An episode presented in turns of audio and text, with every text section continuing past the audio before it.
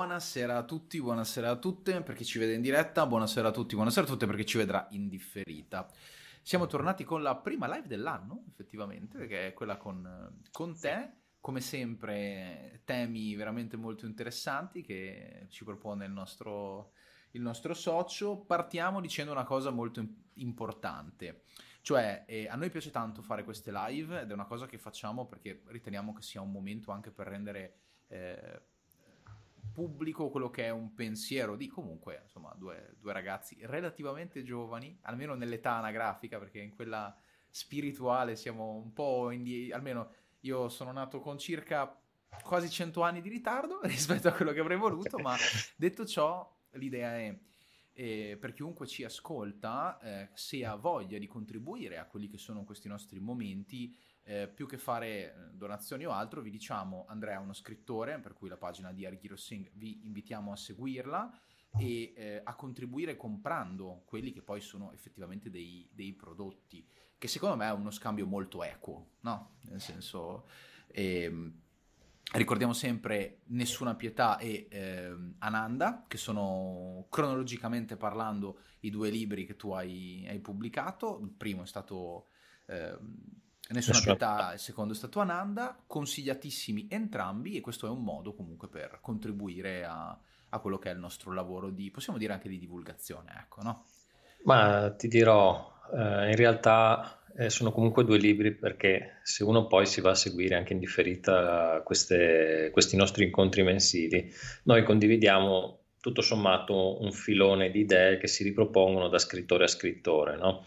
E, e, quindi tante di queste idee poi eh, in realtà si ritrovano in, sia in Ananda che in Nessuna Pietà, che sono quello che io chiamo un romanzo di idee, un po' sul modello, oh sì, da un lato settecentesco, ma anche con esempi più recenti come ad esempio Aldous Huxley. Okay? Quindi se uno ci segue perché certe idee piacciono, diciamo che nei libri vengono anche magari strutturate in una maniera sì più narrativa, ma che magari possono lasciare anche un, un'impronta diversa da, dalla live dove invece eh, andiamo a parlare di, di biografie, di, di, mm-hmm. testi, analisi, eccetera, eccetera. Ricordiamo che tu hai anche un blog dove comunque pubblichi eh, con una cadenza regolare e, e, e lì tratti insomma un po' di tutto, c'è anche un po' più di attualità, ci sono anche ricerche tue vi invitiamo a darci un'occhiata a leggere quello completamente gratuito, insomma lì, eh, lì per voi e è sicuramente tempo ben speso. Bene, direi che fatta questa piccola introduzione doverosa oramai, visto che stiamo facendo live da circa un annetto, possiamo permetterci di, di, di, di avanzare una pretesa di questo tipo, neanche una pretesa, di avanzare un, un'idea, una possibilità.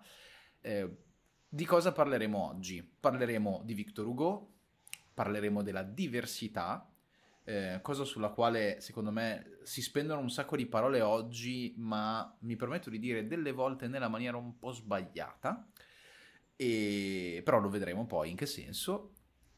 E ci andremo poi a insomma, rifare il concetto di libero pensiero, cui io passo la palla a te, amico mio. Ok, da che cosa vuoi partire esattamente? Perché allora sì, ci concentriamo su Notre Dame de Paris, eh, però ci saranno tanti inserti biografici de, de, di, di, Ugo, insomma. Cosa volevi, con cosa volevi iniziare? Allora, io adesso ti faccio un twistone che non, nessuno si aspetta, sappiate, neanche Andrea si aspetta. E quando tu mi hai chiesto di parlare di, di diversità e hai tirato in mezzo Notre Dame de Paris, mi si è accesa una lampadina. Eh, io so che anche tu hai visto mercoledì su Netflix, no? Sì. Ecco, siccome un po' di gotico, un po' di queste tematiche da outsider le andremo a, t- a trattare, eh, io mi sento di fare un parallelismo partendo dalla diversità, ma mettendo in luce un aspetto molto importante. La diversità oggi, quella mercificata come la vediamo in, in ad esempio mercoledì, eh, non è la vera diversità.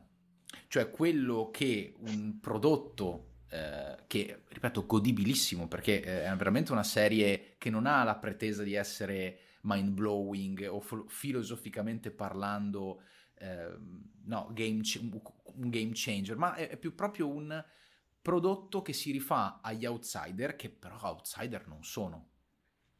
E questa è una cosa che mi fa pensare tanto cioè l'idea che eh, io lo vedo tanto, no? nel senso in psicologia anche con i miei pazienti, tante volte il concetto di diversità è qualcosa di vissuto come un processo di, di stigmatizzazione, potremmo dire, no? Per cui una persona è stigmatizzata e al lato della società la diversità non è intesa come arricchimento, è intesa come incapacità di unirsi all'interno di un gruppo. Se noi prendiamo una serie come Mercoledì, dove gli strambi, no? come li chiamano loro, eh, gli strambi cosa sono? Sono persone dotate quasi di superpoteri ed è il paradosso, no?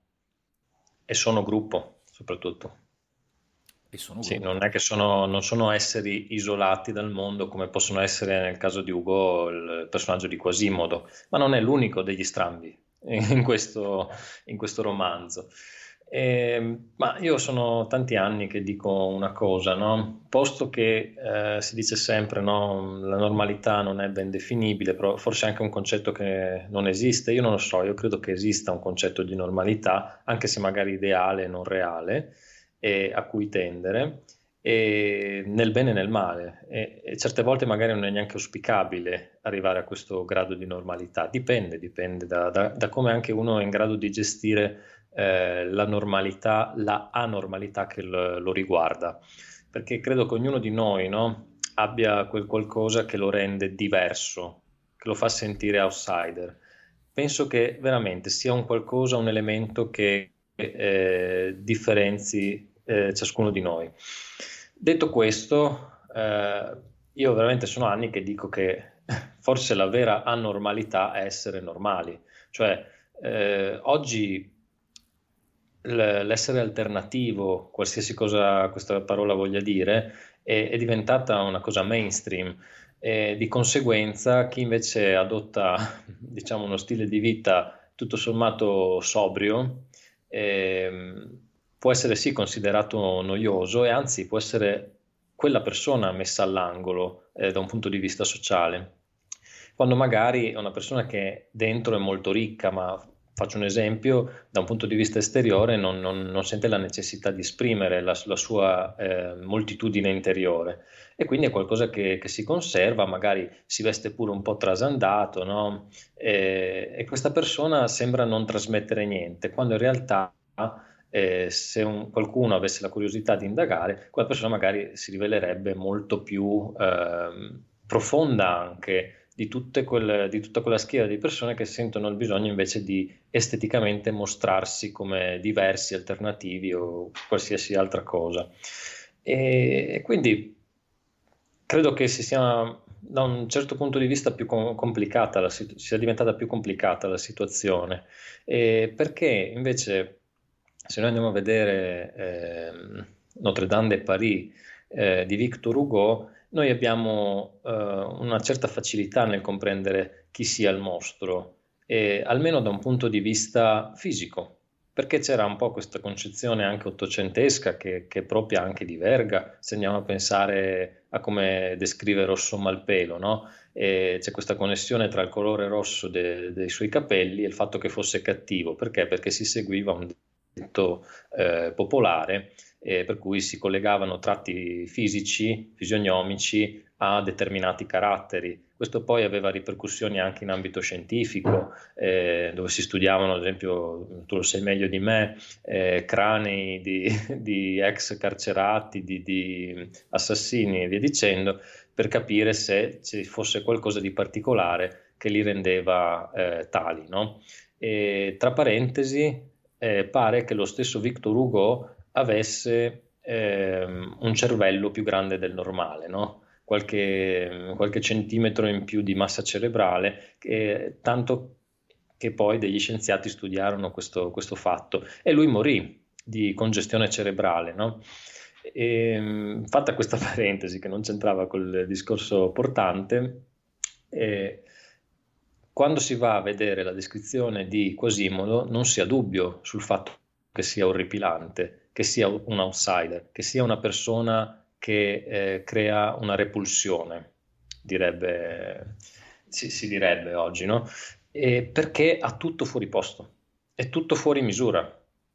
Eh, siamo nella fase, boh, in quella parte della Francia, quando è ambientato il romanzo, siamo nella seconda metà del 400, e quindi siamo a cavallo tra eh, la fine del Medioevo e l'inizio del Rinascimento, con la sua concezione dell'uomo eh, inserito in un'architettura eh, perfetta, in una geometria perfetta.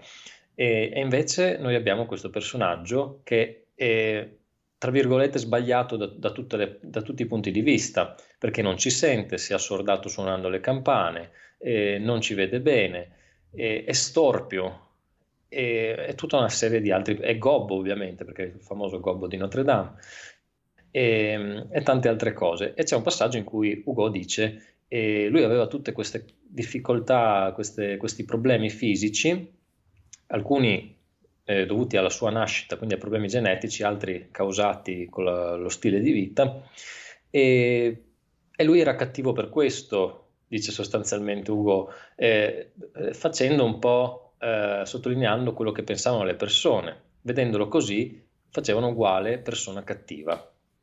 E, ma fa capire, Victor Hugo anzi lo dice esplicitamente nel corso della sua descrizione del personaggio, che probabilmente gran parte di quella cattiveria non era vero che fosse attribuibile alla sua deformità, al suo essere brutto. Quindi eh, respinge Victor Hugo quell'ideale greco del kalos kai agatos, del bello e del buono, perché le azioni che compirà Quasimodo nel corso del romanzo lo dimostrano, si può anche essere orripilanti da un punto di vista fisico, ma avere delle virtù, provare dei sentimenti, provare amore, eh, nonostante tutto, e non essere compresi a causa della diversità. Questo ti può rendere un mostro, effettivamente, e quindi a quel punto eh, la deformità fisica è anche deformità dell'animo, o al contrario ti può rendere per esempio una vittima o comunque una persona sola e che soffre. Diciamo che io mi aggancio a quello che tu... Allora, voglio sia collegare il punto col quale ho aperto, sia introdurre un altro piccolo, eh, un altro piccolo concetto, ovvero eh, questa idea frenologica, no? che il fisico rispecchi in qualche modo l'animo, lo vediamo moltissimo anche in Dr. Jekyll e Mr. Hyde, no? di, di Stevenson l'idea che la fisicità sia l'espressione massima dell'interiorità di un individuo. Questo pensiero è chiaramente un pensiero eh, che nasce probabilmente in termine proprio genetico da un, dal nostro, dalla nostra conformazione neurocognitiva. Tutto ciò che noi, noi abbiamo sei emozioni di base, ok? E quella che ci allontana da, il, da ciò che ci disgusta è appunto il disgusto ed è quella che tendenzialmente ci... Ehm, non è soltanto il mangio un cibo disgustoso, allora ho un comportamento, no? faccio capire al mio, eh, al mio compagno, al mio gruppo che quel cibo lì può essere velenoso, nocivo, però allontano anche ciò che io ritengo ehm, incomprensibile, tutto ciò che mi destabilizza. Infatti noi sulla base di questa cosa qua sviluppiamo, come ben ci ricorda Darwin e come ci ricorda Porges, eh, in, in, in, periodi molto più recenti, sviluppiamo un, tutta una parte di, di, corteccia prefrontale che ci permette di distinguere il noto dal non noto in termini di relazioni, di relazioni sociali. La cosa, posi- la, la cosa, interessante che tu citi è, esattamente il, la volontà da parte anche di Hugo di contrariare questo pensiero frenologico completamente scorretto, cioè c'è qualcosa di più che in un certo senso mi, mi sa anche un po' di, di, di richiamo cristiano, no? Come, come c'è la, l'altra vita, così c'è una profondità che va oltre la, la, la corteccia esterna.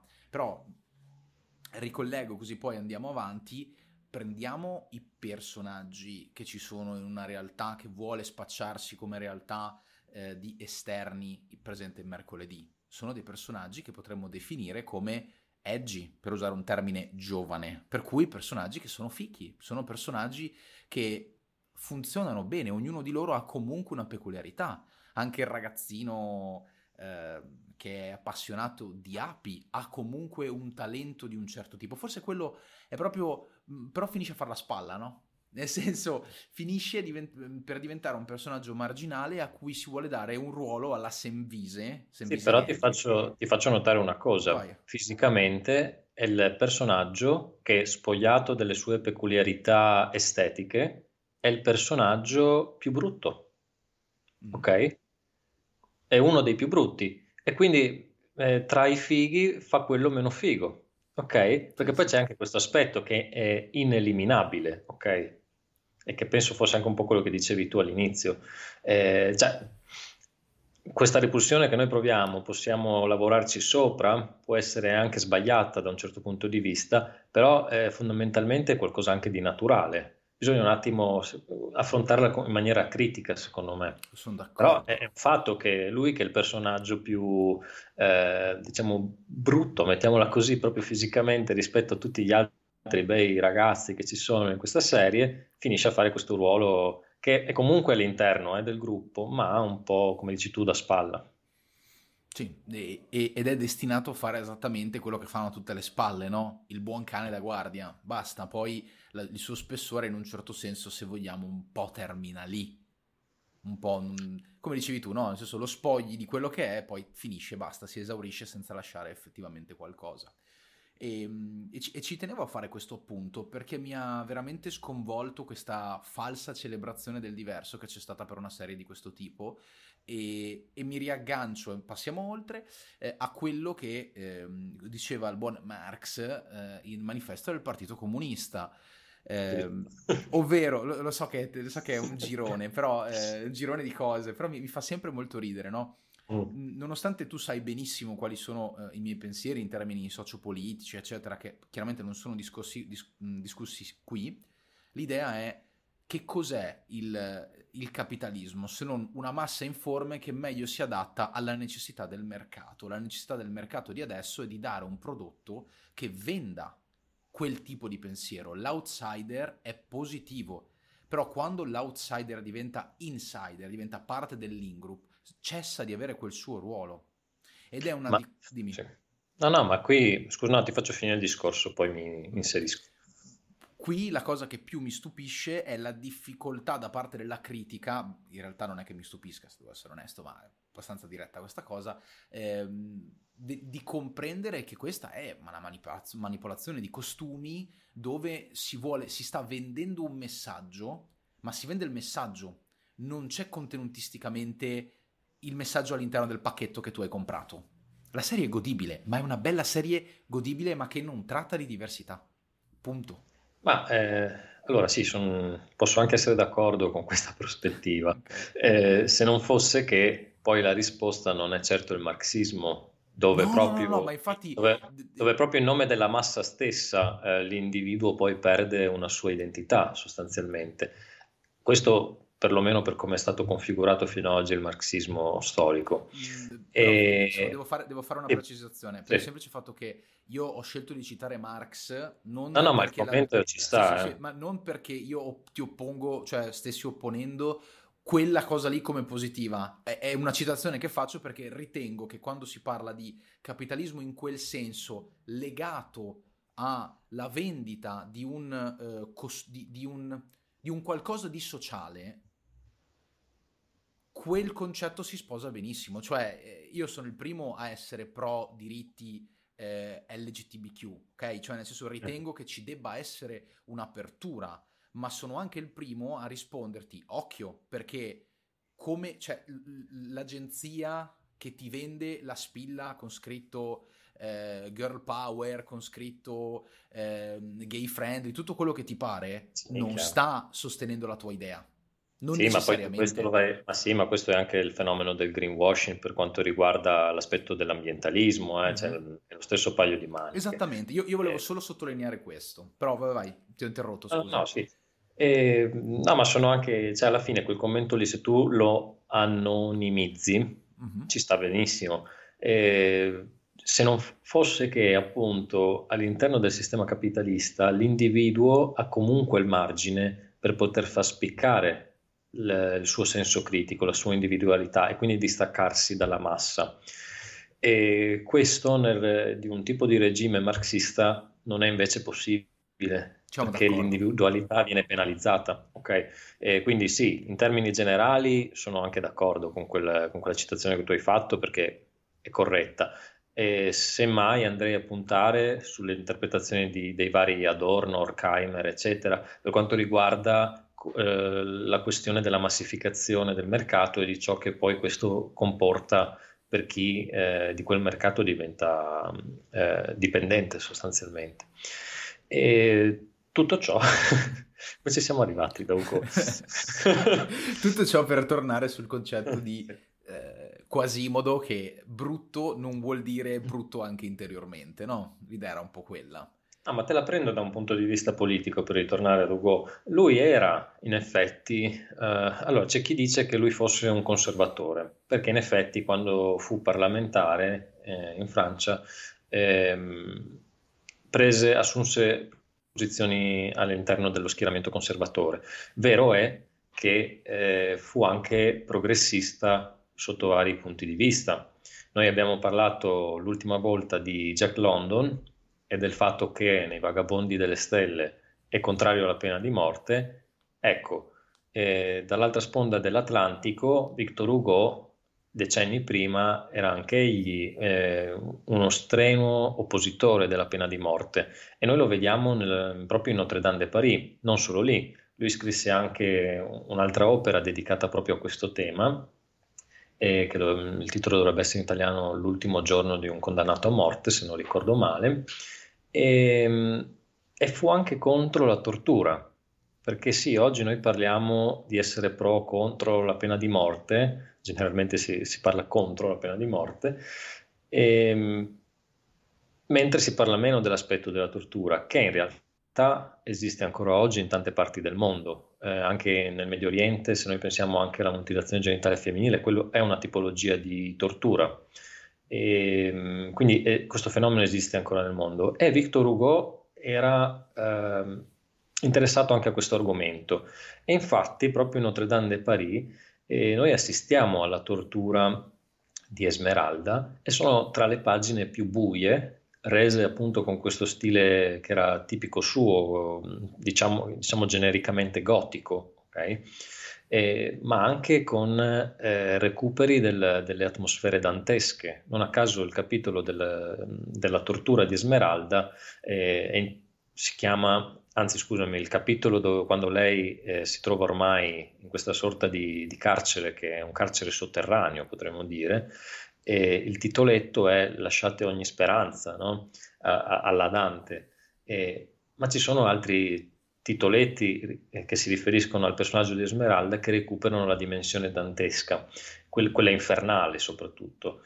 E, ehm, e lui più volte ripete questo, questa condanna della tortura e della pena di morte. Per quanto riguarda la tortura, mette in ridicolo i giudici.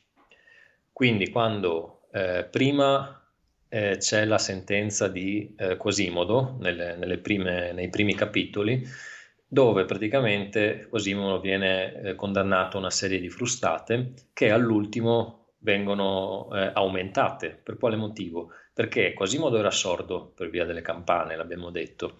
Il giudice era sordo perché era anziano, quindi era un dialogo tra sordi. Ovviamente nessuno dei due capiva l'altro e per fraintendimento, nel dubbio, e siccome il giudice pensava di essere stato eh, oltraggiato dall'accusato, e ecco che gli dà di punto in bianco, senza motivo, in maniera tragicomica, delle frustate in più. E quindi qui ecco che Victor Hugo fa notare eh, come la legge, sotto certi uomini di legge, non sia più giustizia.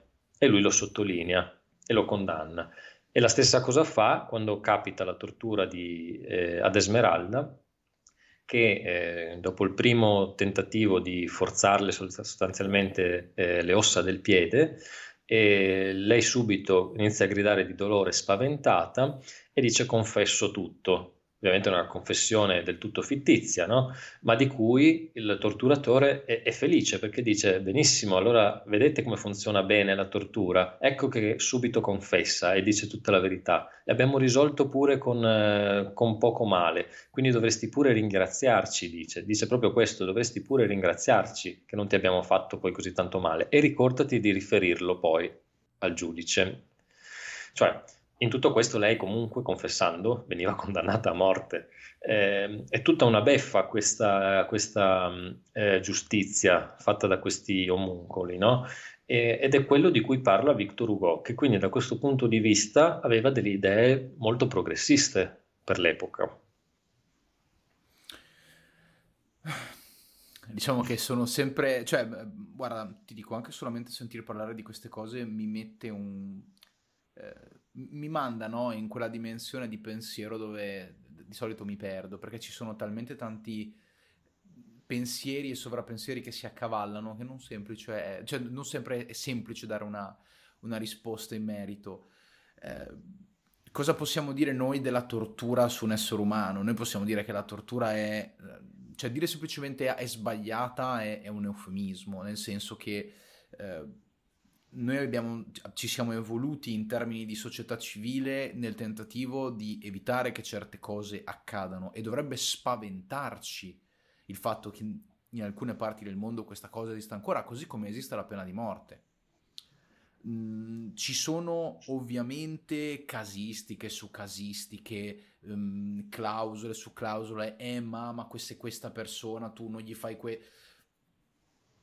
Il concetto fondamentale è uno, e ce l'hanno detto gli illuministi, ma ce lo dice Hugo, ce lo dicono insomma in generale, ce lo dice London, la pena di morte non è la risposta, la tortura è ancora peggio, perché ricordiamoci che se usciamo in qualche modo sfigurati, storpiati, devastati da eh, un processo fisico, ma anche mentale di quel tipo, cioè la nostra vita è, ancora, è forse peggiore addirittura di una condanna a morte. Pensate a rimanere storpi perché la persona davanti a voi è convinta, no, ma anche in maniera paranoica. Immaginatevi un carceriere paranoico. È finita, ragazzi, eh? perché veramente vi stacca tutte le dita dalle mani prima e dei piedi, perché lui è convinto che in realtà qualcosa la stiate nascondendo. E si innesca poi il meccanismo del ok, gli do quello che vuole in modo tale che il dolore cessi.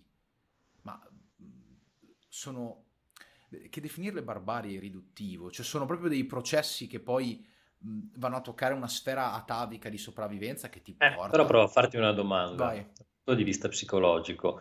Il carceriere, il torturatore o quello che è, mm. che va a compiere poi questa azione all'atto pratico, perché io posso capire che il giudice che rispetta la legge si copre, si autogiustifica perché sta rispettando la legge. È un po' la banalità del male, mm-hmm. della Arendt, no? Io eh, che, che, sono qua a vedere la, la, cosa dal punto di vista teorico, sto semplicemente seguendo le regole, non ho responsabilità morale. Tra parentesi, non è vero, però vabbè, è l'autogiustificazione che, che ha retto anche il, il nazismo in Germania, no? E, ehm, e quindi ok, ma chi compie l'atto pratico come si autogiustifica? Mm, perché la giustificazione che ha il giudice essere, o il legislatore non può essere la stessa di chi la pratica, perché eh, l'atto di fare del male a un'altra persona è, è mm, come chi subisce il dolore, anche chi lo compie, per quanto mi riguarda, è qualcosa che dovrebbe cambiarti, ok? Che dovrebbe toccarti a un certo, a un certo punto come essere umano e quindi o diventi proprio il peggiore aguzzino perché ci provi piacere, e allora qui commenti tu, eh, oppure ehm, ti rendi conto che è qualcosa di profondamente sbagliato. Ma il fatto di fare questo, di compiere questo gesto, alla fine si può ricondurre a, a diciamo, una intellettualizzazione di un qualcosa che in realtà è, è semplice istinto animalesco. Come sempre, sempre domande facili. Eh? Allora, eh, è, è, il bello di questi momenti. Allora, ti rispondo in, mo- in, due modi. Cioè, facciamo sicuramente... Io mi ricordo di aver letto qualcosa su proprio i taccuini dei, eh, dei vari insomma, eh, carnefici che venivano impiegati. Mi ricordo che c'è addirittura un libro che forse si chiamava Baldur's Leech Book, una cosa del genere. Non voglio, perché non mi ricordo uh, per quale arcano motivo io mi sono imbattuto in queste cose, ma ero veramente molto interessato. E mi sembra che addirittura in Inghilterra ci fosse una famiglia in cui tutti i discendenti diventavano dei torturatori, ma avevano sviluppato delle modalità di tortura talmente tanto raffinate che era considerata un'arte. Cioè, eh, mm se loro ti eh, cioè loro sapevano reciderti un nervo adesso sto facendo un esempio che no, no, va preso con le pinze sapevano recidere un nervo precisamente di un dito senza danneggiare quello delle dita in parte perché avevano sperimentato talmente tanto eh, al punto da potersi specializzare in scegliere che tipo di tortura importi ed essere veramente consapevoli. Ora, ah. qui dobbiamo mettere le mani avanti e dire se tu sei in un ambiente in cui vieni cresciuto a pane e tortura, cioè tu sei figlio di un torturatore, è molto probabile che tu svilupperai un, non svilupperai avversione nei confronti di questa pratica. E non tanto un processo di intellettualizzazione avviene, ma una normalizzazione del processo. Mm. Questo è un dato che noi dobbiamo tenere sempre lì presente. L'ambiente in questo caso influisce sulla tua percezione valoriale. Chiaramente una persona che si presta a compiere atti che sono oggettivamente degli atti brutali perché tu hai davanti una persona che urla, che strilla, a cui gli strappi le unghie, la, la lingua, cioè voglio dire, non è che... Eh, non è come dire andiamo a caccia, ok? Dove uccido un animale, ma uccido, mangio. Qua è... Sì, lo senti altro da te, diciamo. Esatto. A questo punto forse stai considerando altro da te l'altro essere umano. Sì, e possiamo citare il fatto che per i nazisti gli ebrei erano insetti e questo è stato sicuramente un grande...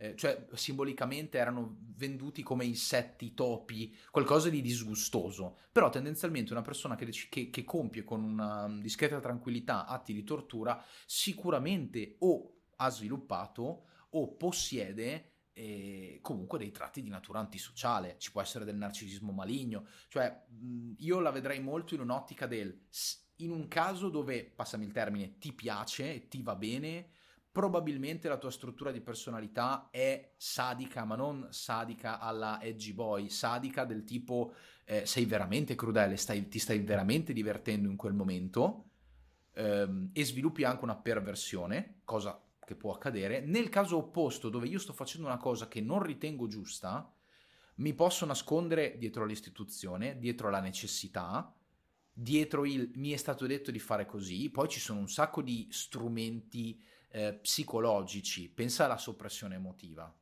dove io mm. non seguo. Pensa alla negazione del dolore. No, no, ma non gli ho fatto niente. Non gli ho fatto, guarda, non gli ho fatto mica niente. Eh. Cioè, potevo fargli. Prendiamo il torturatore che dice Smeralda, guarda che, cioè, Oh, è bastato le ossa di un piede, eh? Basta. Sì, sì, Negazione, sì. metto tutto quanto su un piano che è irrealistico. La minimizzazione, diciamo. Sì, sì, mm. neghi quello che sta avvenendo perché emotivamente parlando eh, stai negando il processo e è molto comune. Chiaramente questa cosa va avanti fino a una certa, perché poi quando questa persona si rende conto che cosa puoi sviluppare, e giustamente dicevi bene tu, no? inf- subire ti fa sviluppare un PTSD, ma anche infliggere la stessa identica cosa. Mm-hmm. Perché quanti soldati mm, o quanti, eh, quante persone che sono sopravvissuti a momenti di, di, estrema violenza poi, sia che siano stati aggressori, sia che siano stati vittime, sviluppano un post-traumatic stress disorder. Quello è, è un dato di fatto. Ma eh, prima tu hai detto una cosa, eh, che si può eventualmente sviluppare come le chiamate esattamente, una, una perversione, diciamo. Mm-hmm. E mi viene in mente un passaggio di, del personaggio di Claude Frollo, no? Ok. Vuoi pronunciarlo in italiano? Eh, che ha questa ossessione per Esmeralda e che è quello che poi porta al, al movimento del, della trama, cioè è questa ossessione eh, di quest'uomo di chiesa che eh, avrebbe anche de, da nomea di grande sapiente, soprattutto in ambito alchemico, e che quindi potrebbe prendere un cammino virtuoso della sua vita, ma che rimane come incastrato da questa ossessione, da questo eh, non solo dal fatto che vuole a tutti i costi Smeralda, ma non riesce poi ad accettare che lei lo rifiuti. Questo, questo è il passaggio eh, successivo, perché tu puoi essere ossessionato da qualcosa, puoi, una, puoi sperimentare quella cosa, accorgerti che magari non fa per te o che eh, tu non fai per quella cosa, come è il caso di Esmeralda che lo respinge. E a quel punto la persona, chiamiamola sana, mettiamo questo termine, eh, se ne fa una ragione, ci sta male, se ne fa una ragione e va avanti. Il fatto è che lui non se ne fa una ragione e anzi a quel punto inizia ad adottare un vero e proprio comportamento vendicativo e leggendo alcuni passaggi eh, del dialogo tra eh, Frollo ed Esmeralda quando lui la va a trovare proprio all'interno di quel carcere, ehm, ci sono degli elementi importanti. Allora, il primo è che secondo me è significativo che lui la va, eh, allora fino a quel punto, fino a che lei non va in carcere, lui l'aveva per così dire pedinata, era stato un po' uno stalker, aveva mandato Quasimodo a rapirla, eh, aveva fatto sempre tutto in maniera indiretta. Quando invece la sa debole, sa che lei sta lì e non può fuggire perché la prigione è, è una prigione eh, anche del, dello spirito, potremmo dire, ed è un carcere duro, potremmo metterla così, lui sa che lei è fragile e quindi ecco che si presenta a volto scoperto e gli racconta tutta la storia e dopo una storia assurda gli, gli, mm, cerca di far passare tutto questo per amore. Lei ovviamente gli ride in faccia, questo rider, ridergli in faccia fa lo fa impazzire e, e, a quel punto emerge la sua vera natura, che è la natura vendicativa. E allora quello che fino ad almeno metà del romanzo poteva anche sembrare una persona saggia, perché veramente ne sapeva tante, ed è una persona che fino a metà del romanzo io ho visto in maniera positiva, a quel punto emerge nella sua vera natura e nel fatto che lui, pur parlando di, di, di argomenti alti alchemici e spirituali, fondamentalmente non è in grado di dominare i propri impulsi e quella vendetta, visto che prima tu hai parlato di perversione, diventa anche questo. E quando eh, lei ha l'occasione di avvicinarsi a lui fisicamente e lo inizia a percuotere, a picchiare, no? a, per, per, sfogare tutta la frustrazione che aveva nei suoi confronti, perché lui era il potente che lei, eh, che era una zingara, eh, non poteva eh, far andare in carcere, pur essendo lui il vero colpevole di tutto. E, e, in, e, in, quel momento cosa risponde eh, Frollo? Risponde picchiami, fammi più forte, come se provasse piacere a essere picchiato, come se fosse qualcosa di sessualmente, come se fosse un contatto fisico-sessuale, ok? E, e lui ne prova proprio questo piacere che è tipico di, di chi ha un, un, tipo di feticismo, per esempio. E proprio le, le, le, parole che vengono dette sono esattamente quelle. E, insomma, tutto questo discorso mm, mi ha fatto capire che se Frollo eh, non avesse seguito la via ecclesiastica, quindi una via tendenzialmente che tende a reprimere certi istinti animaleschi, almeno sulla carta, ehm, probabilmente lui sarebbe stato in lizza per diventare un ottimo boia, un ottimo carceriere. Ecco. Ok, allora ehm, ti aggiungo ah, assolutamente sì, nel senso che concordo al 100% con quello che tu hai detto adesso specialmente con la frase finale. Quello che aggiungo è quanto segue. E, ehm, ricordiamoci che all'interno del, dei meccanismi di difesa eh, l'ascesi in termini religiosi è considerato un meccanismo di repressione, un meccanismo di controllo. Come c'è l'intellettualizzazione, che è un processo per il quale io ti parlo ehm, io cerco di dare ragione a una determinata cosa in un determinato modo e mi appello all'intelletto, ma è un, è un processo, è un meccanismo di difesa ehm, che ve- veramente una persona che sta intellettualizzando diventa insopportabile. Lo percepite perché è come se non tanto uno vi facesse, è come se uno vi fa lo spiegotto, ma non è necessario. Ma ti dirò, eh, questo c'è nel romanzo per assurdo, perché c'è un momento in cui Fro- Frollo si ritrova a parlare con dei suoi pari, mettiamola così, che sono un medico e non mi ricordo chi era il terzo interlocutore, dove lui anzi si, si, pone sopra di loro perché dice le vostre scienze non sono niente in confronto all'alchimia. E fa questo discorso che dura letteralmente eh, 3-4 pagine e che diventa sempre di più un delirio cioè da, da, robe razionali, robe anche interessanti, anche vere potremmo dire su quell'ambito lì, lui le ingigantisce, le fa diventare monotematiche e, e diventa un delirio a quel punto, no? Infatti poi la percezione diventa quella, cioè eh, la, la percezione che ha l'interlocutore è quella di grande noia e grandi giri di parole. Ed è, e, e concretamente lui che cosa sta mettendo davanti? Un non nulla perché non è un paragone, è un io ho ragione e tu c'hai torto. Devastazione dell'altro. che nella figura che tu mi hai appena descritto, mm, insomma, mm, so che poveri narcisisti, insomma, eh, li bistrattiamo sempre, però la realtà dei fatti è che spesso e volentieri le figure rientrano in quel, cosa, in quel caso. Lui è palesemente un antisociale che per qualsiasi motivo è finito a diventare una persona ehm, ecclesi- ecclesiastica, cui si è dato, possiamo dire, una vita monastica, così per dire, ha studiato ma non ha fatto nient'altro che affinare nel, nel retrobottega le sue lame per affondarle in maniera diversa rispetto alla violenza fisica.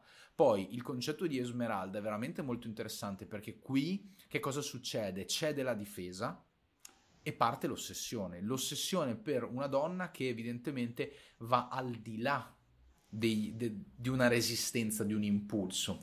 Anche lì, per quale motivo c'è una scelta predatoria di questo tipo? Perché una zingara cosa vuoi che possa fare? Se io, io adesso simulo un dialogo interiore che potrebbe aver avuto lui, mm. Cosa vuoi che faccia una zingara? Non mi può resistere. Lei, socialmente parlando, è bassa in termine gerarchico, non mi può dire di no. In posizione fisica, in po- scusami, in posizione sociale cerco di, creare, di, di, di, avvicinarmi con l'approccio quello che è fallisco, barriera, incapacità di tollerare la frustrazione, qual è la mia prima risposta? Ti faccio rapire, ti faccio incarcerare, ti faccio torturare e anche in quella condizione lì che tu mi resisti, alzi ancora di più la barriera che io devo saltare, la privazione, cosa che io non posso sopportare perché per me è tutto e subito io ho ragione lì. Pensiamo al meccanismo, no? Le tre pagine di monologo il meccanismo del io ho ragione e tu c'hai torto.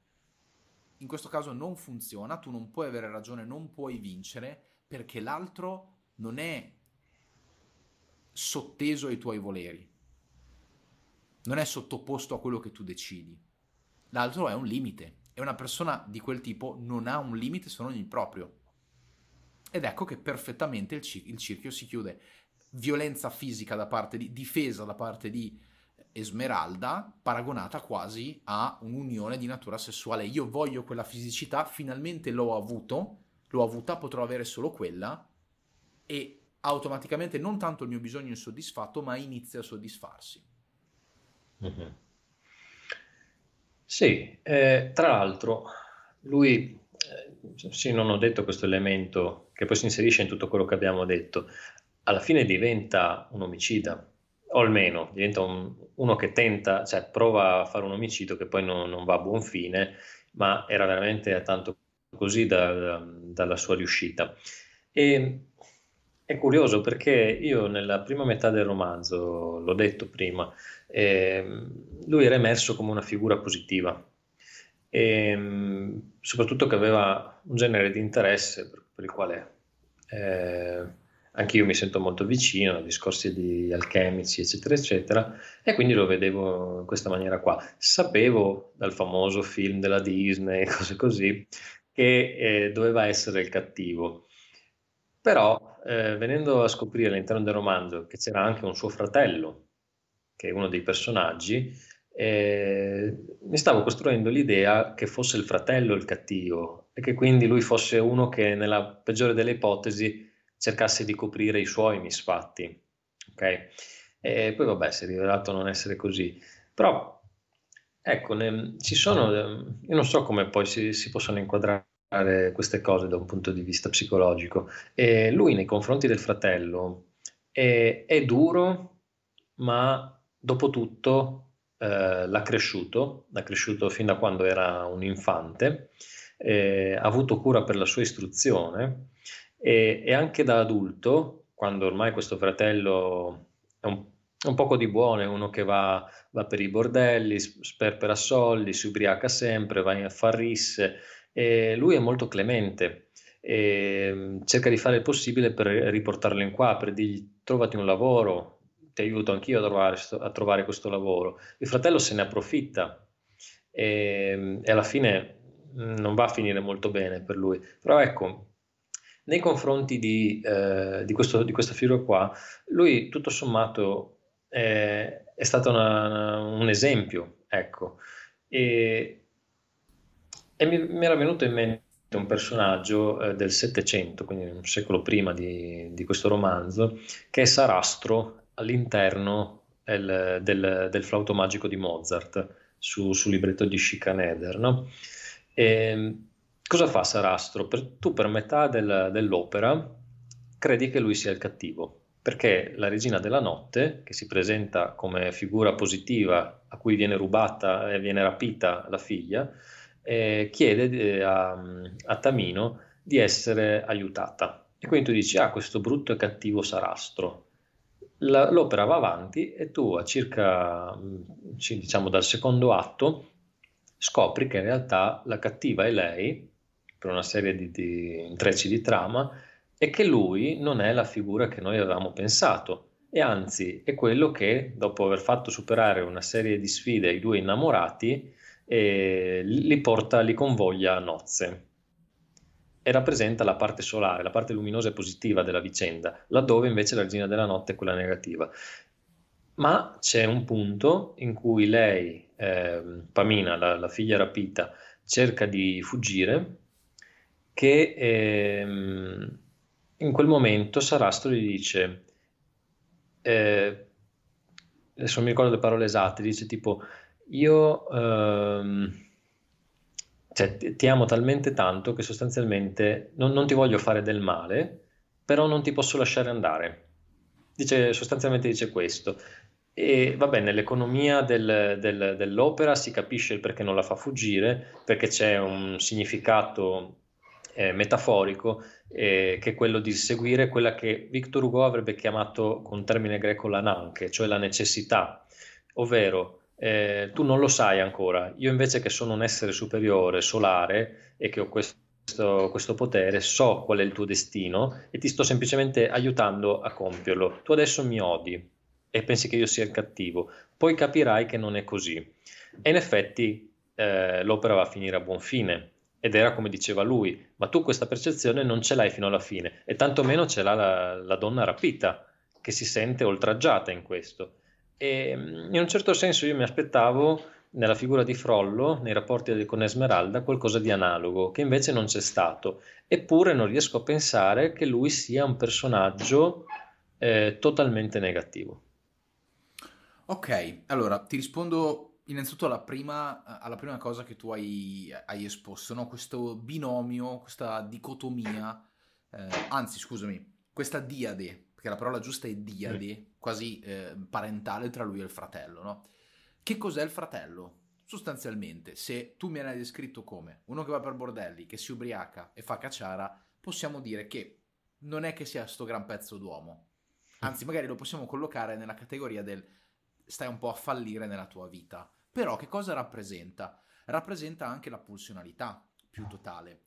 La differenza tra i due è che la pulsionalità del fratello è una pulsionalità esplicita, quella di Frollo è implicita. C'è un altro aspetto molto importante, perché lui è indulgente? Lui non è indulgente per amore. Cioè non, non confondiamo l'amore che il fratello, no, che, che il fratello, passatemi il termine, di successo ha con quello che non ce la sta facendo. La realtà dei fatti è che lui sta benissimo che il fratello sia un fallito. E lui, quando ti dice dai, ti do una mano a trovare un lavoro, ti do una pacca sulla spalla, no, ti devi rimettere, in realtà sta contribuendo al circolo vizioso, ha bisogno che esista. Se io, devo prenderti questa, se io dovessi analizzarti questa relazione da fuori, tu me la portassi come cartella clinica, ti rispondo, guarda che la disfunzionalità, qui non c'è un bene o un male, qui c'è un, un, un maligno o un antisociale che sta letteralmente predando sugli errori del fratello più piccolo, che mi sembra molto più ingenuo, molto più eh, dissoluto e soprattutto meno maturo. Il fratello piccolo ti, eh, il fratello piccolo ti cerca in una rissa, ok? Vi picchiate e finisce lì. Frollo, hai visto cosa fa? Se la lega al dito. Esattamente, ed è molto peggio, cioè il livello di, di vendetta tra i due è proprio eh, completamente abissale. Mm-hmm. Mm, è interessante però che ci sia questo, eh, questo effetto caldo-freddo dove viene una figura mh, che poi in realtà si rivelerà completamente opposta, sembra avere qualcosa di buono. È chiaro che in ognuno di noi c'è del positivo e del negativo. Che poi questo amore sia derivato da altro, se volessimo essere veramente ehm, precisi, noi non dovremmo farci la domanda del da nome nasce. Dovremmo dire, ok, lui è positivo nei confronti del fratello che invece ha un atteggiamento assolutamente dissoluto e non sostenibile nei confronti della vita. Se volessimo essere ehm, se volessimo sospendere il nostro giudizio, ma se noi analizziamo le cause principali, il discorso è mio fratello è fallito perché io sono un vincente. Se mio fratello è un vincente, il fallito rischio di diventarlo io. O mm. quantomeno io cesso di avere quell'importanza, e qui si inserisce un altro piccolo concetto, che è il, ehm, il delirio d'onnipotenza, perché questo è quello che tendenzialmente manifesta poi Frollo in generale. Sì, sì, sì, è il senso di impunità anche nel compiere l'omicidio, sì, sì, sì, quello è vero. Mi viene anche da pensare che forse, però sai, queste sono speculazioni, penso. Certo. Eh, lui abbia questo atteggiamento positivo nei confronti del fratello, che poi magari non è poi così positivo, perché eh, vede in quella relazione, che è fondamentalmente l'unica vera relazione intima che ha con qualcuno, la, la possibilità di eh, redimersi, almeno in parte, da ciò che lui sa essere nel profondo. Io ora questo non lo so, eh, perché poi la, la, cosa particolare di, di, Victor Hugo è che lui ovviamente scrive nel, quest'opera se non ricordo male è stata pubblicata nel 1831 e quindi siamo ben, ben prima del, dei fasti del, della psicologia freudiana. E lui non crea tipi psicologici, lui crea archetipi quando fa i suoi personaggi, soprattutto la sua tipologia di scrittura, non solo in Notre Dame de Paris, è, è prendere una trama, prendere una storia, un dramma e metterlo in funzione di un'idea, cosa che non è scontata neanche nei grandi scrittori. E quindi lui, quando ti. Noi, noi, qua adesso abbiamo citato alcune delle idee, come il discorso sulla tortura, sulla pena di morte, sull'ingiustizia delle leggi se applicate eh, da persone corrotte e via dicendo, ce ne sono anche altri. E tutto questo per dire che cosa? Perso il filo. Ah, eh, dove tu mi... Eh, sì, che, che, tutto ciò è in funzione di, di un'idea. Eh, ora, è difficile anche prendere un personaggio di Notre Dame de Paris e sviscerarne la psicologia. Cioè, in realtà lo stiamo un po' facendo, lo stai un po' facendo, eh, ma forse questo è possibile non tanto per, la, per, le, per le sfaccettature interne al personaggio, ma perché Victor Hugo ha creato un archetipo e come tutti gli archetipi che parlano di universali è molto facile metterli in interazione l'uno con l'altro e creare questi schemi eh, che sono validi tutto sommato e, e, che sono estendibili. Forse questo è, è uno dei pregi maggiori dell'opera. E invece, se noi avessimo preso un eh, romanziere del 1900, degli anni boh, 30, ok, che è fortemente influenzato da, da, da Freud, probabilmente avremmo avuto un personaggio 100% eh, sviscerato dal punto di vista psicologico, ma che ci avrebbe detto di più sul particolare, ma molto meno nell'universale, secondo me. Ecco, vedi se sei d'accordo, non lo so. Allora, mamma mia, e è complesso darti una risposta perché credo che eh, io non credo che uno scrittore, poi, poi correggimi se tu non sei d'accordo, ehm, non credo che... Aspetta però, perché volevo risponderti a un'altra cosa prima.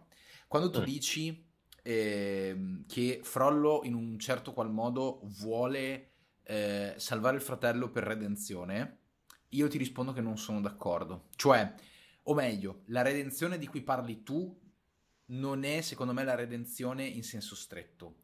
È una redenzione in senso lato, cioè riesco a darmi un giustificativo umano per ehm, migliorare la visione che io ho di me stesso, ma non è quella cosa cristiana, ok? Non è una redenzione, come si dice, assoluta.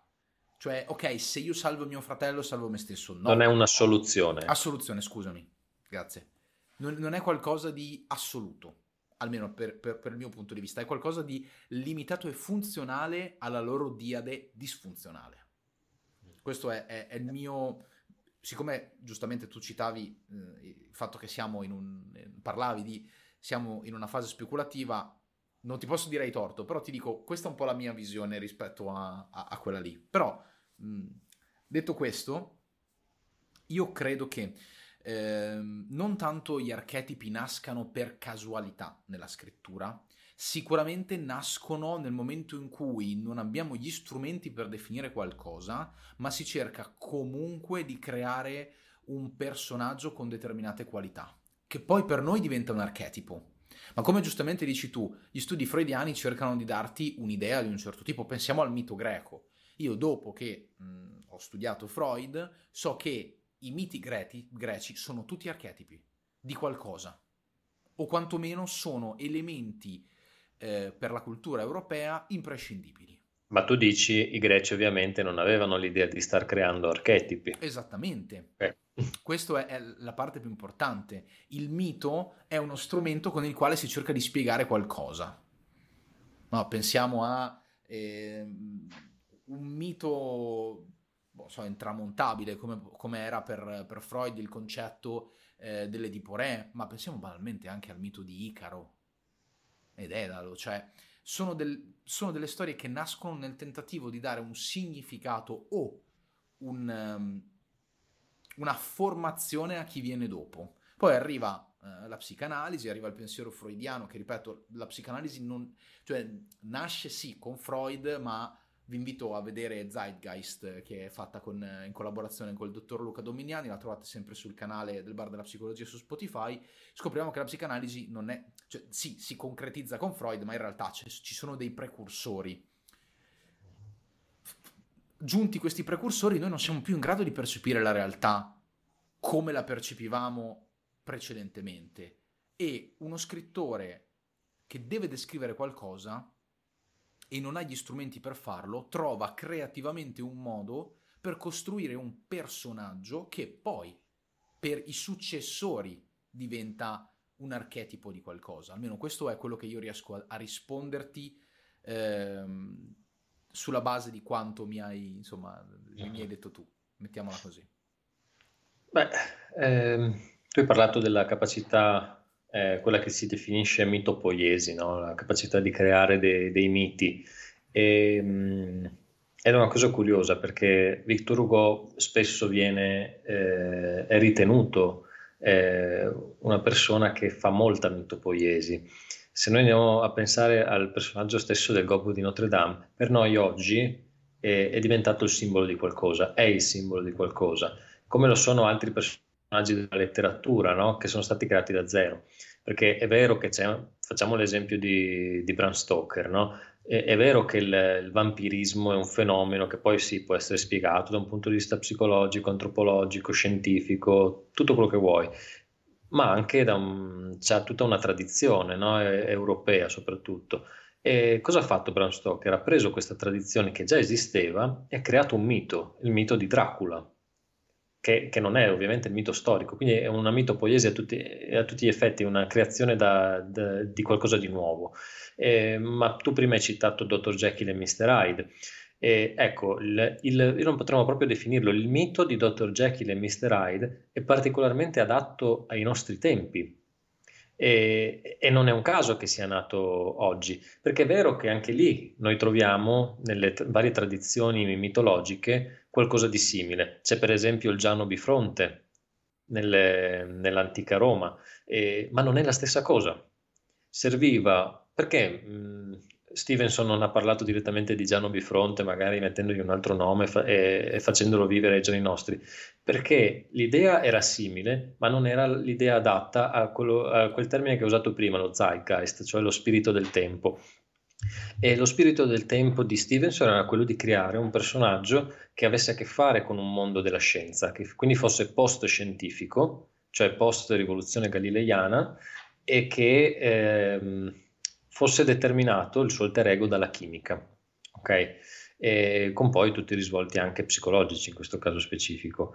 E Victor Hugo fa questo con il gobbo di Notre Dame. E, e qual, è, ehm, qual, è, il mito del gobbo di Notre Dame?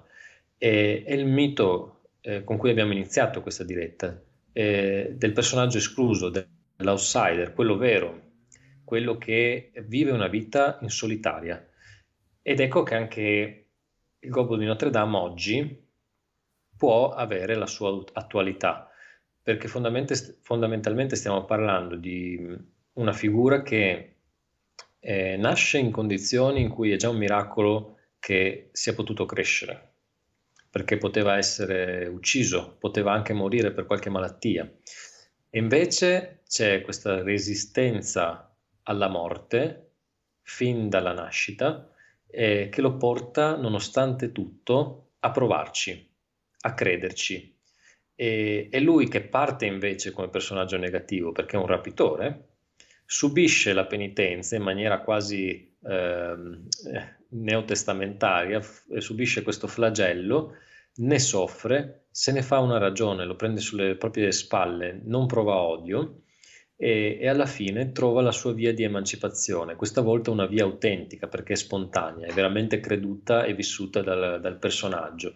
E, e, quindi questo processo di redenzione di, di Quasimodo poi si va a sostanziare eh, nell'amore nei confronti di Esmeralda e nell'atto estremo, ovvero quello di morire con lei, perché eh, si, rende conto che non poteva esserci sentimento più elevato e che non ci fosse un esito migliore per la sua vita che quello di amare per sempre questa donna, in maniera anche piuttosto, piuttosto tragica e diremmo romantica data l'epoca. E, ehm, però Oltre a questo aspetto, Quasimodo è anche un personaggio solo, che vive tutta la vita da solo, i cui unici amici sono le statue, sono i gargoyle, le statue dei re di Francia, che lui sente vicine, ci dice Hugo, ce le racconta come, come suoi fratelli, come suoi amici, eh, e sono le uniche persone, non persone, una specie di convitati di pietra, eh, con cui lui intesse tutte le sue relazioni. E lui ci prova almeno, Frollo, che invece avrebbe tutta, tutte le possibilità sociali, fisiche che si vuole, eh, non sfrutta questa occasione e anzi si chiude immotivatamente in se stesso eh, e quindi fa il processo diametralmente opposto a quello di Quasimodo. E io ti rispondo che la, il, la, vera, la vera ascesa verso una reale redenzione, che poi in realtà non è neanche redenzione, perché eh, redimersi vuol dire aver errato prima e cercare di um, no, fare ammenda per qualcosa. Forse l'ammenda che fa Quasimodo eh, con il sacrificio che lui ha è eh, scusarsi per il rapimento, no? per non essere stato sufficientemente coraggioso o sufficientemente comprensivo della realtà per evitare che certe cose accadessero. Eh, a, propos- a, proposito di rapporti tossici, lui viveva un rapporto molto tossico con Frollo, tanto più che quando viene a inizio, eh, nei primi capitoli, lui viene diciamo eletto come il re del, del carnevale e, e, quindi lo portano in giro eh, in maniera burlesca per, per Parigi, Frollo arriva lì, lo fa scendere con solo uno sguardo e parole che comprendono solo loro due, perché si parlano con questa specie di linguaggio dei segni, e, eh, Quasimodo viene raggelato, è totalmente succube psicologicamente di questo personaggio e lui riesce invece a, a uscire da questa, da questa sottomissione, no? Sì, e uccide anche il padre crudele, che è una cosa che si vede molto poco. E faccio una brevissima parentesi. Madre e padre crudele sono di solito quelle figure, se noi riprendiamo eh, il pensiero di Campbell, l'eroe dai mille volti era, non vorrei dire il micro se era 100 mille, mi sembra mille volti, in caso scusate, ehm, dove l'idea è che a un certo punto tu trovi un padre extra che però questa volta uccidi, ma uccidi eh, come Edipo uccide, uh, uccide suo padre, ok? Per cui eh, uccide Laio, ovviamente in una maniera completamente eh, filosofica, eh? cioè non è, non, non è, il gesto reale, però lui prende, viene ben voluto, o meglio, allevato da Frollo e nel finale decide di chiaramente porre una distanza tra lui e se stesso, si identifica, vince il processo di individuazione e sceglie redime quello che è il peccato del non aver il peccato della vita possiamo, possiamo chiamarlo in questo senso anche se potremmo dovremmo farci mille parentesi ma non importa eh, Però ecco, questo, questa cosa qua è veramente interessante e in realtà racchiude un sacco di aspetti archetipici in mezzo, eh? tantissimo. Tanto dal cristianesimo a qualcosa di molto più, molto più, più espanso. Guarda, allora, siamo un'ora e sette, otto. Okay. Eh, co- ci sarebbe in realtà tantissimo da dire, ma qui si andrebbe di, di convegno, non di diretta. okay. Perché poi c'è tutto il significato della, della, cattedrale che è un personaggio a sé stante. Il titolo non è Esmeralda o Quasimodo, il titolo è Notre Dame de Paris, proprio perché c'è un rapporto eh, tra eh, l'edificio e eh, anche la, la, la, figura umana, ma la figura di Quasimodo, per esempio, perché le, le, l'edificio della, della, cattedrale viene definito eh, da, da, Victor Hugo come un qualcosa di eh, eterogeneo, non è né romanico né gotico, è, qualcosa, una via di mezzo, una via di transizione. Le, la cattedrale è un cambiamento in atto che viene ehm, diciamo così, eh, fissato dalla, dalla, storia, dai suoi costruttori. E Quasimodo è un po' questo. E quindi c'è questo, questa cosa speculare all'interno del, del romanzo. E poi la, la, cattedrale, per il pensiero tardo medievale e rinascimentale, eh, rappresentava il, eh, una rappresentazione dell'universo. La cattedrale era eh, simbolo dell'universo. Tutto il mondo vi era contenuto come, in, come, pensavano anche gli antichi nei loro templi, per esempio i greci.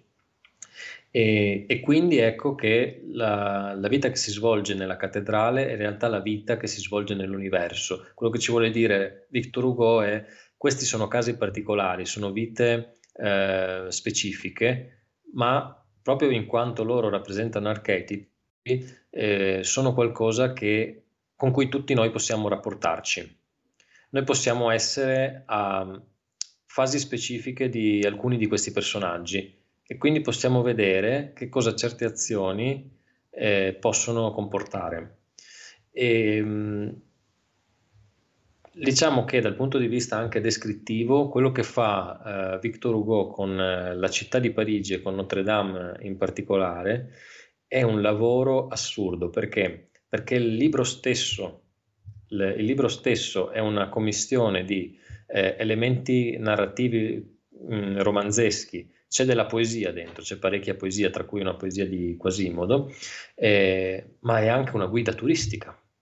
All'epoca poteva funzionare benissimo come guida turistica. Ci sono dei passaggi che ricordano tantissimo il capitolo della cetologia di, de, di Melville, che, che oggi leggerli è una roba che ti viene da sparare un colpo, ma se tu invece hai la pazienza e ti fermi lì, questa è una lettura per i cosiddetti slow readers, eh, e le leggi dall'inizio alla fine e dai fiducia allo scrittore, capisci che tutti quei nomi che ti stanno girando per la testa e ti stanno un po' massacrando, in realtà servono a farti respirare un'atmosfera, a farti capire dove sei finito e a farti capire che Parigi è un mondo, che Notre Dame è l'universo ok?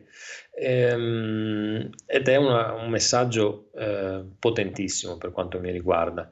Ehm, e niente, se, se, hai qualcosa da dire, perché secondo me ci possiamo avviare alla conclusione, è una conclusione che si collega a quello che abbiamo detto. Ok, la, la prima cosa che ti dico è che non sapevo esistesse la terminologia slow readers e sono eh, veramente devastato nell'animo perché pensavo che leggere fosse leggere, non ci fosse questa ulteriore dicotomia in mezzo.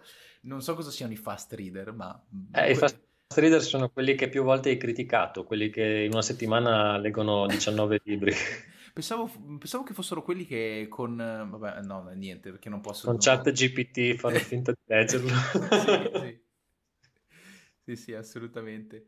Eh, Beh, ma c'era un tipo che mi parentesi, ma perché mi fa troppo ridere sta cosa, uno dei, uno dei vostri guru eh, che fa il... Eh, eh, ma come fai a capire quando... No, cos'è che era? Come fai a leggere così tanti libri? Risposta, se io prendo in mano un libro e non mi piace, cito Pennac, tu hai il diritto di metterlo al suo posto perché i diritti del lettore ci sono. Io con Pennac, cioè non ho niente da dire con Pennac.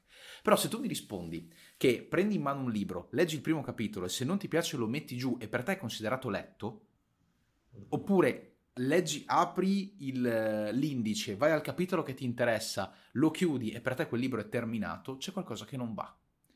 Poi, io sono dell'idea che ognuno, la lettura è talmente tanto intima che è come se uno mi dicesse vivi la tua relazione così o colà e non mi sta bene.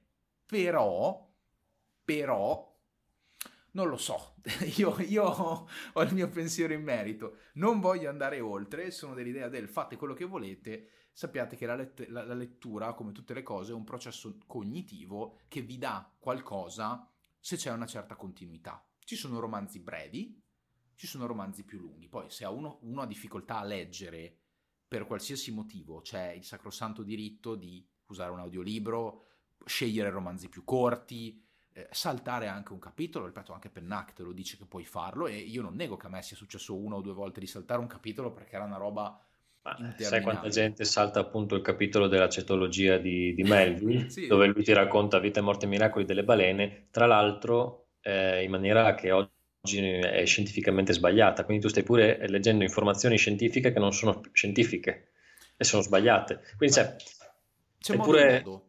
Eh. C'è modo. Su, su, questo siamo d'accordo, c'è modo, d'accordo, c'è modo e modo. E, ehm, però, ok, io direi che possiamo avviarci alla conclusione e ti rispondo che ehm, l'idea di accentrare tutto in termini universali, quasi come se tu cercassi di posizionare lì l'universo è direttamente collegato a tutto il discorso che abbiamo fatto precedentemente e che hai giustamente mh, messo tu sul piatto. Cioè, se quando si tratta di archetipi, noi è, è come se stessimo leggendo una statistica. Okay? Lo stesso identico presupposto è un gruppo sperimentale rappresentativo della realtà sulla quale vengono mh, fatte delle inferenze e lo stesso avviene in quel caso lì. Poi quando c'è la necessità di darti dei luoghi precisi, posizionarteli, creare tutta quella che è una struttura narrativa, eh, è perché evidentemente c'è una richiesta di essere presenti nel qui ed ora. Nel qui ed ora della letteratura, che è una cosa che si sta perdendo tanto eh, e che è anche molto difficile secondo me da fare bene. Veramente difficile, perché rischi di... Ehm, di annoiare tanto e soprattutto rischi di non dare le informazioni nel modo giusto, anzi di far odiare qualcosa. Molto, molto, questo è più stilistico come, come commento, però sì, quando Beh, si forza la capacità astrattiva del lettore, bisogna essere consapevoli che è come fare braccio di ferro. Ma eh, se tu vai a condensare la trama, eh, cioè eh, le parti di Notre Dame de Paris che veramente portano avanti la trama, se tu le condensi, hai un libricino piccolino po- forse arrivi a boh, 150 pagine, 180 pagine, e se, se, vai a togliere tutto il resto, e stiamo parlando di centinaia di pagine, lui interrompe per, per sono 11 libri divisi poi in capitoli, lui, eh, pubblicati a puntate sui giornali come si faceva all'epoca, e se tu vai a togliere tutta questa massa di roba, eh, hai, hai, a parte che hai in mano una storia sempliciotta, potremmo anche dire, che si vedeva in tante commedie teatrali anche, poi finisce in tragedia, è un altro discorso, ma eh, quella del, dei tre spasimanti intorno a un'unica donna e che provengono da tre eh, diciamo classi sociali differenti, eh, un nobile, un, un ecclesiastico e un, un poveraccio, okay? e, e, ehm, diciamo è un trinomio tipico delle, di, di, tante commedie dell'antichità. Quindi se alla fine vai a, a vedere l'osso della, della storia non, non, è, non, è, questa grande originalità, è il come, è lo stile ed è la costruzione autosufficiente, è l'edificio vero e proprio, la cattedrale che con questo libro si va a costituire. E, ehm, se tu hai in mano Notre Dame de Paris, ti pare di avere in mano la conoscenza di qualsiasi cosa tu debba sapere. Non perché è così, ma è perché è quello che ti fa percepire eh, lo scrittore. Ti sta dicendo io ti sto dando tutti gli strumenti fin nel minimo dettaglio, eh, scientifici e non scientifici, per poter capire le cose della trama e di te stesso. E questo è, una, è un qualcosa in cui questa non è speculazione, questo è proprio quello che lui diceva. Victor Hugo credeva moltissimo in, in, questa capacità della sua scrittura di prendere delle idee politiche sociali e di farle veicola, veicolare tramite questi personaggi. E, ehm, l'idea stessa del, del libro come strumento che va a sostituire i grandi monumenti dell'umanità, come le cattedrali, è un concetto ricorrente, e su questo concludo, eh, del, del, romanzo.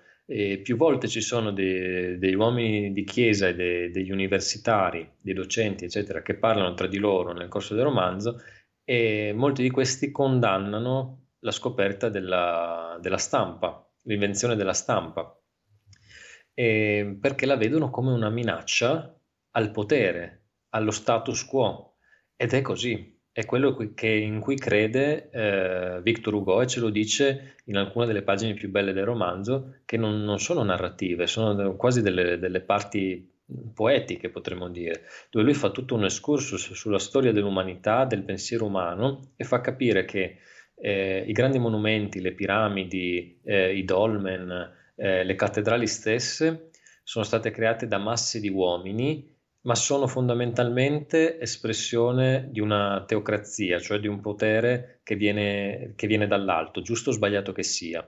Mentre, eh, grazie all'invenzione della stampa, il libro diventa strumento democratico e qui c'è il suo pensiero politico. E queste non sono congetture, sono esattamente quello che lui anche nei, nei suoi appunti nelle note eh, dice di voler esprimere. Il libro è strumento democratico ed è momento chiave del passaggio eh, dalla teocrazia, dal potere del, dell'unico uomo che è posto lì per motivi pseudo-divini, a invece l'espressione dell'individuo al pari di altri individui.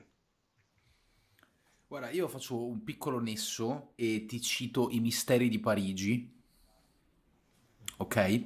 E... Adesso ho un, ho, un, ho un lapsus, cioè un vuoto di memoria perché non mi ricordo eh, non mi ricordo chi l'ha scritto, intanto lo, lo vedo. Ed Prova a dire una cavolata perché non l'ho letto, non è mica di Gid. Gid, come cavolo si pronuncia? Eh, oh. Adesso, adesso lo, lo, tiro fuori. Mister. Perché è, è, assurdo che non mi ricordo. Eugene... Ah, Eugene Su. Su, ok. Sì, sì, ok, sì. O, o, o, su, io non so, su e su, io non so pronunciarlo in francese, eh, dove questo concetto di democratizzazione di cui tu hai appena parlato sorge in maniera diversa, cioè questa è un'opera che a dispetto di tutto quello che cerca di fare, cioè è il, la, la, mi permetto di dire, non in termine dispregiativo, brutta copia del Conte di Montecristo, perché pone sempre un personaggio, cioè Rodolphe è palesemente... Eh, Dante, ok? Che diventa, eh, anzi è palesemente Montecristo, ok? Eh, cerca di creare una sorta di connessione tra le classi sociali e cerca di ridare questa immagine veramente, eh, non, veramente positiva anche eh, del popolo, della vicinanza, nobilita chi deve essere nobilitato. Spesso e volentieri eh, va anche a scuotere le fondamenta di quella che è una società molto bigotta, non nella maniera precisa di Ugo, ma il concetto è equivalente, cioè io creo un'opera di pubblico dominio che permetta di far capire al povero come al nobile che l'uomo è, è uomo sulla base delle azioni che compie, più che sulla base del rango sociale o dello strato, ed è stupendo in questo senso. Anche qui romanzo a puntate, 100, no scusami, 1100, 1200 pagine di, di romanzo che ho trovato veramente bello e, stato, è, è, è, abbastanza, è molto scorrevole. Però, come tutti i romanzi a puntate dell'epoca, non è una cosa che vi porterà via una settimana, per cui dovete essere non slow, extremely slow reader. Chiudiamo con una citazione? Sì, guarda, tra parentesi, io l'ho letto con un gruppo di lettura, uh, cos'era, l'autunno-inverno, sì, in questi, in questi, ultimi tre mesi, quindi si leggeva un libro a settimana e siamo andati avanti così, è della cosa migliore, veramente fai una lettura con tutta calma, anche se devo dire che eh, tolte quelle parti iper mega descrittive con tanti nomi francesi che sono oggettivamente complicate eh, da assorbirsi, e nel complesso è una lettura che va scorrevolissima, almeno forse sono stato fortunato io con la traduzione, però eh, comunque sono tante pagine ma che si leggono molto volentieri. Ma come a suo tempo avevo letto Il Conte di Montecristo, anche quelle sono parecchie pagine, o Guerra e Pazze di, di Tolstoi, cioè sono quei romanzoni ottocenteschi che uno ha paura di affrontare, poi li vai ad affrontare e ti rendi conto che eh, scorrono più veloci, non perché siano più semplici, ma vabbè, scorrono più veloci di tanti romanzi da 100 pagine degli anni 20 che ti mettono dentro dei pipponi, scusami, dei pipponi psicologici eh, che, che, francamente, cioè, lasciamoli a, a qualcun altro, a, a Jung e a compagnia bella eh, che lo sanno fare per mestiere. Comunque, no, no, questo, questo, questo, rapporto degli scrittori degli anni 20 e 30 con uh, la psicanalisi o con, um, o con, Jung mi ha sempre molto colpito perché um, magari un giorno ne parleremo, ma ehm, cioè si, si, riducono, sono scrittori che si riducono a macchiette, secondo me. E vabbè. E, e come... Ok, scusa, ultima parentesi, poi veramente chiudiamo. E tu hai mai letto Le Benevole? Eh, no, però mi dice qualcosa. Ok, e di Little, mm, praticamente il nazismo dalla parte di un nazista. Ok. Così è, eh, forse qualcosa di più. Veramente tante pagine. E lui ha questa tendenza a buttarti delle fasi oniriche eh, che dici una volta va bene, ma se noi dobbiamo andare avanti a riempire il libro di fasi oniriche e, e, mi permetto di dire mal riuscite, perché abbiamo capito che il tuo guaglione è un guaglione che si sta facendo delle domande, ma c'è modo e modo. Per cui sì, questo rapporto deve essere un rapporto che eh, ha, ha, più, delle volte ha, ne, ne, giova di più a essere secco, cioè voglio parlarti di interiorità in maniera anche più breve, piuttosto che darmi 200 pagine di, di semi-deliri che poi non ti, non ti riescono a dare quel significato che tu stai cercando. Ma sì, ma perché? Perché magari tu che l'hai scritto ha un grandissimo significato per te, perché diventa sempre più soggettiva la cosa, diventa sempre più intimistica e personale. E allora può essere che a te effettivamente sia un momento epifanico, sia una, qualcosa che ti rivela chissà quale grande verità sul mondo. Però mettiti nei panni che tu stai comunque pubblicando un'opera che è pensata per gli altri, perché se la stai pubblicando, cioè la stai tenendo per te stesso, vabbè, ci sta è una specie di diario, una specie di, anche se fai un romanzo per conto tuo ci sta, ma nel momento in cui lo stai pubblicando, quindi stai pensando a un pubblico, o lo fai solo per vanagloria, eh, oppure ti devi mettere nei panni di chi ti legge. Ora va bene provocare il lettore, lo faccio anch'io e tutto il resto, però poi eh, anche con Ugo alla fine la storia te la racconta, alla fine tu scopri che fine fa Esmeralda, Quasimodo e compagnia bella, non è che ti lascia lì eh, con dei pipponi, ti uccide a forza appunto di, di sogni e, e, che ne so io, di, di mh, strani rapporti mitologici e via dicendo, per poi non dirti niente. No, la storia lui te la mette, te la mette anche, te l'ho detto, abbastanza semplice.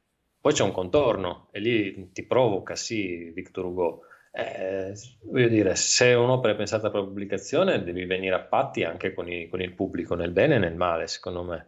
E lo dice uno che è molto critico da questo punto di vista. Mi trovi d'accordo. Bene, allora la citazione finale è, è, un dialogo tra appunto Frollo e Gringoire, che è uno dei personaggi che non abbiamo citato, ma in realtà è un personaggio positivo. E ci tenevo a concludere così proprio per far capire eh, come anche lui eh, passi da essere un po' l'intellettuale incompreso, sfortunato e anche un po' sfigato, eh, anche lui per certi versi è un outsider che si ritrova sposato con questa Esmeralda, per motivi insomma che potete tranquillamente leggervi, eh, si trova sposato a lei, è un matrimonio che serviva a salvarlo, e quindi lei gli aveva fatto un favore, ovviamente lei però non vuole averci niente a che fare dal punto di vista fisico, sessuale, eccetera, eccetera. Questo, vabbè, eh, riprende anche un po', se vogliamo, il rapporto che Ugo aveva con sua moglie, che, di cui lui era veramente innamorato follemente, attese fino all'ultimo, si mantenne vergine per lei, da quanto ho capito, e, e, poi lei lo tradì con, con uno dei suoi cari amici e, e, lui dovette un po' accettare questa situazione. Nel, nel, personaggio di Gringoire, che appunto è l'intellettuale, quindi potrebbe benissimo essere lui per certi aspetti, è costretto a questo matrimonio senza, cons- senza poterlo consumare, eh, con l'Esmeralda interessata ad un altro, al belloccio di turno, mi ha fatto venire in mente questo aspetto autobiografico. Però vabbè, il dialogo è di tutt'altra natura. Eh, è quella che gli antichi greci chiamavano un dialogo intorno all'eudaimonia, cioè alla felicità. E, e, si, e ci dice, e voi non desiderate nulla? No, risponde Gringoire. Non rimpiangete nulla? Né rimpianto né desiderio. Ho messo ordine nella mia vita. quello che gli uomini assestano, disse Claude, le cose lo dissestano. Risponde Gringoire, sono un filosofo pirroniano e tengo tutto in equilibrio. E come vi guadagnate la vita? Scrivo ancora oggi tante epopee e tragedie, ma quello che mi rende di più è quella mia abilità a voi ben nota, maestro mio, portare piramidi di sedie con i denti. È un mestiere volgare per un filosofo. Richiede pur sempre equilibrio, disse Gringoire. Quando si ha un pensiero, lo si ritrova in tutto. Lo so, rispose l'arcidiacono. Dopo un attimo di silenzio il prete riprese. Non di meno siete abbastanza miserabile. Miserabile sì, infelice no. E qui c'è il termine miserabile che richiama appunto l'altra grandissima, la più celebre opera forse, I Miserabili, sempre di, di Hugo, no? Beh, e con questo 1-2 volto fegato, io dico che abbiamo concluso la nostra chiacchierata di questa sera. Noi come sempre vi ringraziamo. E, ehm, vi invito a passare sui nostri social. Eh, grazie a chi c'è stato, grazie a chi ci sarà. Per noi è sempre un piacere, per me è sempre un piacere chiacchierare con te, Andre. Grazie mille a tutti e buona serata. Ciao ciao.